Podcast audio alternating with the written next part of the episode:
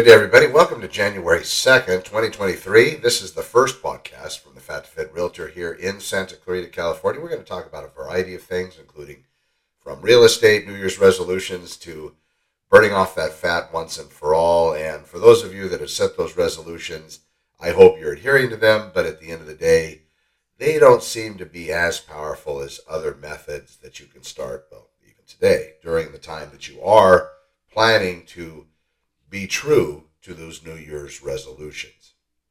Now, of course, January 2nd, right? This is the uh, typical holiday following a New Year's that falls on a weekend. So here we are. It's about 3:51 p.m. in the afternoon. Uh, me, myself, and I've been running a little bit of a fever. Uh, took some COVID tests. Took a COVID test. We'll find out where that gets me. But in the meanwhile, we're going to look at real estate. And We're going to talk about a couple items in that regard. And what I'll do is in the show notes and in the bottom here, wherever this podcast is posted, I'll put the marker where I'm going to be starting the actual fat torching portion, talking about the New Year's resolutions. So this year in real estate 2023, we're expecting those interest rates to come down a couple points. We, I speak of that very globally.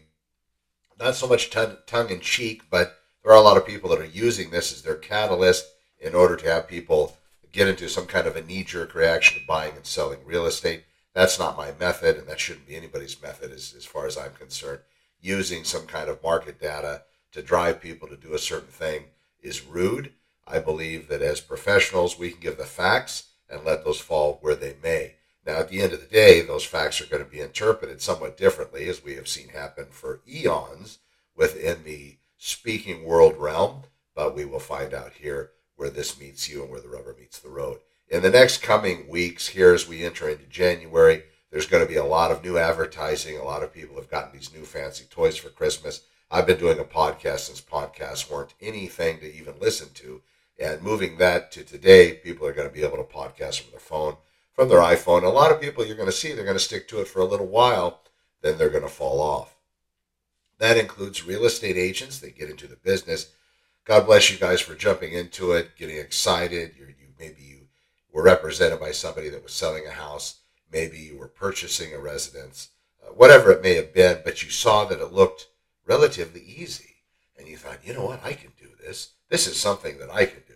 So you go ahead and get your real estate license, which in of itself isn't easy because again, to get your real estate license, you have to pass that test you do all the prerequisites, you do all that fancy stuff, you go through the schools. I think it's a minimum of 96 hours from the time you begin. If you do all of your classes, I think that's the break. So around three months or so typically is the time from when you take that very first class, those three courses, moving into the time you can take your state examination. That's around two to three months. Once you take the state examination, then you realize that this might not be as easy as you thought it would be just because there's seven variations of the state exam in California and they're tricky. The answers in of themselves are all somewhat correct. One of those answers is going to be more correct than the others. And there's also a lot of all of the above, both A and B, both B and C, both A and C, both B and D. I mean, you have a lot of that variation within that exam. So it comes back running it online. You can check yourself as well, somewhere around a 50% failure rate don't let that dissuade you. You should stick with it. What I always tell people is if you're going to go out and get your real estate license, make sure you sign up with a school that's going to make it a point to give you a prep course prior to that final real estate exam. Usually, if your real estate exam is scheduled for a week from a particular point, that real estate prep course is going to come a week prior to that. And usually it's two days. I know uh, one of my friends in the business that does real estate schools. I'll put his information in the podcast as well. He has a two day prep course all day, both days, Saturday and Sunday. They usually have it at our offices there in Santa Clarita Valley, uh, Real Estate One Group. And he'll get there, Realty One Group, and he'll get there and he'll put together these classes for both days. Now, when you take that exam, when you get there, the word association quizzes and the help that he gives on that regard usually they help quite a bit. Moving forward to more of the real estate stuff, again, interest rates are proposed to be coming down this year. January, February ish, maybe a little bit into March, not bad times to purchase when the inventory is low, as long as we keep low inventory. If the inventory goes bonkers and we get a lot of extra inventory out there, then it's going to become more of a buyer's market. But we don't know if that's in fact going to be the case. We have to watch what's going to happen. I do know that when people came out and COVID started, we were on track to set some major records with the number of housing for sale for sale, excuse me.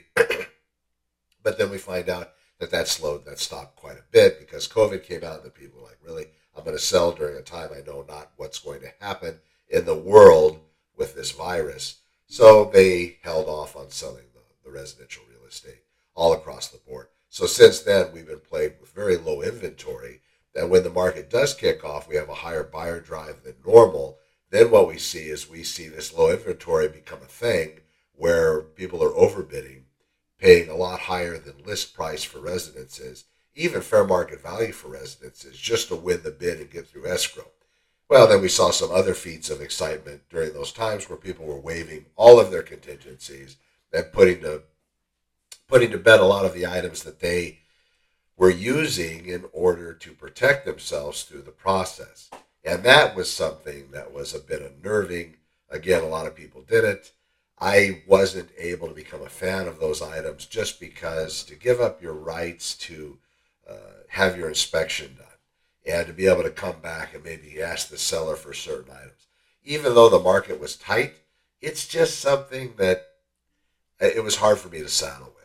Now, I did have buyers, of course, that were very willing to do it, wanting to do it, and did do it, but it didn't come without me reading caution to the wind, throwing caution to the wind, explaining to them these are things you need to protect yourself for or from. So, right now, as far as inventory goes, we're just around 300 units for sale. This is houses single family residences, townhomes, condominiums in all of Santa Clarita Valley, all across the board, from the cities of Castaic, Canyon Country, Newhall, Saugus, Stevenson Ranch, and Valencia. That's it for the inventory. That should tick up a little bit, but the buyer drive is going to also increase because we see that every year, year in and year out, as we get into the end of the first quarter, beginning and through the second quarter and the beginning of third quarter, we see that buyer drive increase. That being the case, we're going to watch as real estate listings start to hit the market for sale. With a higher buyer drive, we're going to see probably a big repeat of the end of 2021 and into 2022, where we had multiple offers, overbidding, and those sorts of things. So look for that to happen here this next year. As far as interest rates goes, those lowering, well, that's exciting news. We don't know if in fact that's going to happen, but we'll have to pay attention and watch. Now I'm going to do a clap, and we're going to switch over to the fat portion fat torching portion of the podcast. So this is what's going to happen, folks. This is Connor with Honor, the Fat Torching Realtor here, headquartered in Santa Clarita Valley. You probably, if you're not one, maybe you are. Maybe you entertained having yourself a New Year's resolution. Maybe you thought it's a good idea to go ahead and start to do something that you're going to stick through and continue with. If you look at the people that are successful at having torched off their body fat, getting to a point where they've gotten lean and they've lost that body fat. One of the most the most common traits they have is that sticking to it ability after it's finished. The the losing the weight, the torching off the body fat is handled through a few simple steps. You're like, really, Connor? If if you have all the secrets, why haven't you done it? Well, I have. There's that. But on the other side of it, you can do it yourself as well. You don't need all the fancy books. You don't need all the different nutrition models. You don't need to monitor your macros or micros and all that fancy stuff or get your gut flora in check and all this other stuff. All you need to do is just quit eating. Put the fork down. So if you'd like, you can check into that. All you need to do is go online, Google some fasting, Dr. Jason Fung. He's a fantastic resource. You'll find a lot of his stuff on YouTube. Uh, Sadhguru, he talks a lot about fasting if you're into that sort of thing. It's really wonderful and it will really help you get to where you need to get. But once you get to where you need to get, how you stay there and how do you keep improving on different bodily health wise health markers after you've torched off the body fat. Now, getting rid of the body fat, that's one thing. Once you get that done, it's trying not to go back to your old habits. And it really does come back to that mindless eating pattern that us obese people have, the real fat people in the world, as I was one. It's that non mind eating, where you're doing it, not paying attention, and you just do it because it was the thing to do. It was just how you conducted your day to day activity. There were days that I would go out, and even if I really wasn't hungry, of course, and that's the thing, right? When you're not hungry and you eat in a healthy person's mind, that doesn't make a lot of sense.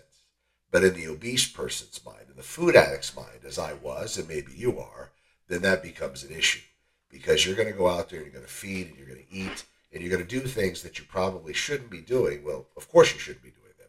And that includes going through the drive through at McDonald's. That includes going in there and ordering a lot of food and sitting in your car and eating it. You're not doing it out of pride, you're doing it out of shame. That's why you hide. That's why I hid. That's why I didn't step forward and let anybody know I was doing this. That's why even telling you this on the podcast today is painful because this is me hiding. This is me sabotaging my life. This is me hurting myself. And this is me being completely real, naked, and transparent to you. This went on a long time for me.